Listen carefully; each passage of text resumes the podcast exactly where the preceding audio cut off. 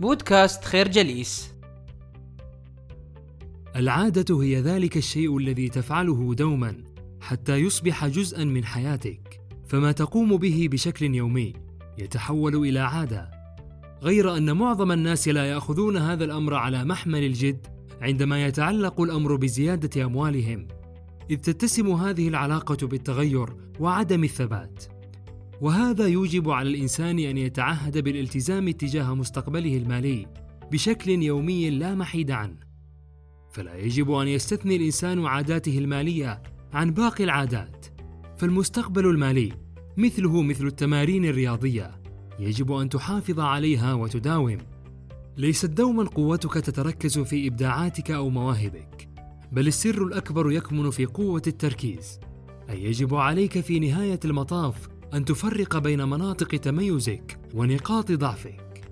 فلا بد أنك تجيد بعض الأشياء وتتفوق فيها كما أن هناك بعض الأشياء التي تقوم بها قد لا تكون أي فائدة مرجوة من ورائها.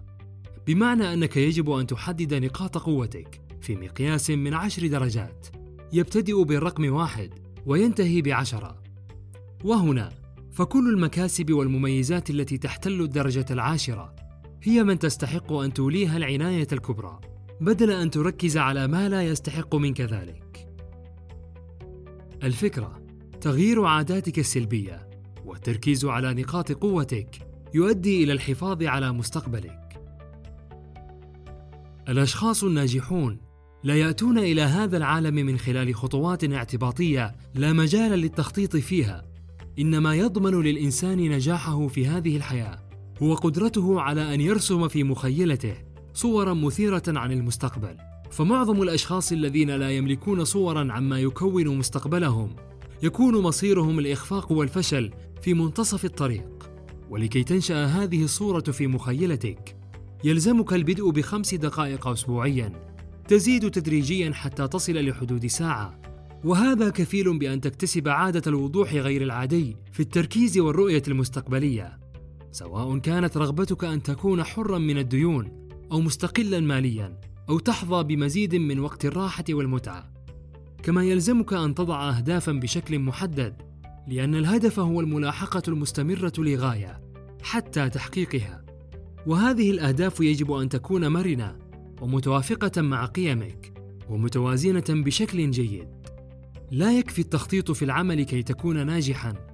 بل يلزمك أيضا تحقيق حياة متوازنة وذلك باعتماد معادلة بي اليرت التي تعني كن متيقظا وهي كلمات ستساعدك على حياة هادئة ومتوازنة. الفكرة النجاح هو القدرة على رسم صور مستقبلية في مخيلة الإنسان لتحقيق توازنه. كثير منا يتساءل عن تفكك العلاقات الاجتماعية فهناك الكثير من العلاقات الزوجية انتهت بالطلاق وكثير من الصداقات تحولت إلى حالات عداء وهذا يلزمنا بإعادة التفكير من جديد في شكل هذه العلاقات المتصدعة وإعادة بنائها على أسس متينة وقوية. ولن يتأتى هذا الأمر إلا إذا فكرنا مليا بالأسباب الكامنة وراء ذلك. فحتى إذا كانت العلاقة التي أنت بصدد التفكير فيها من الصعب إنقاذها فعلى الأقل التفكير فيها يجعلك مستعدا للبقاء بشكل أفضل في العلاقة القادمة. لكن هذا الأمر ليس بالسهولة التي نتوقعها. لهذا يلزمك أن تقول لا للأشخاص الهدامين أو أولئك الذين يسممون أفكار الناس ويسرقون طاقتهم فهم ينظرون للعالم بمنظار أسود. كما يجب أن تخلق جوا مناسبا تحقق فيه أنت والطرف الآخر علاقة جيدة. إضافة إلى العلاقات الجيدة. يحتاج المرء إلى منسوب كبير من الثقة وهو الشيء الذي يتعذر فعله من طرف مجموعة من الناس.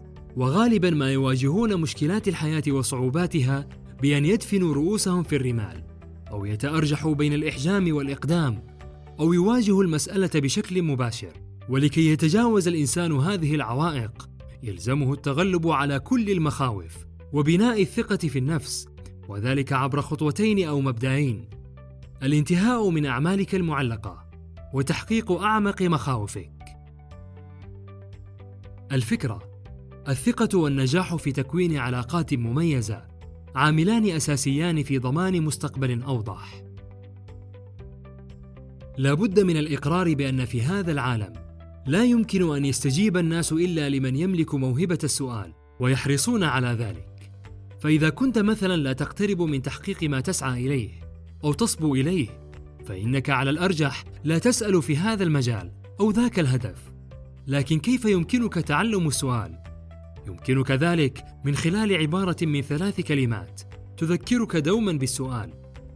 دائما always ابحث عن seeking المعرفة knowledge.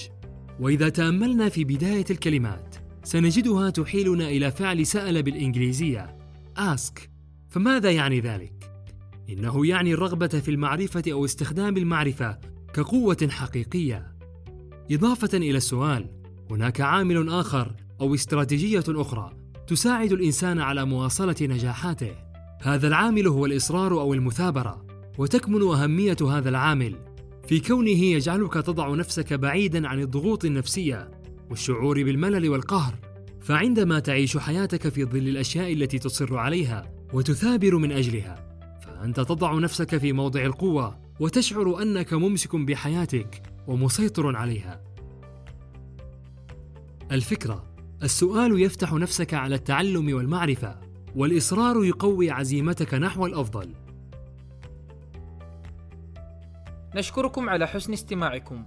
تابعونا على مواقع التواصل الاجتماعي لخير جليس. كما يسرنا الاستماع لآرائكم واقتراحاتكم. ونسعد باشتراككم في البودكاست.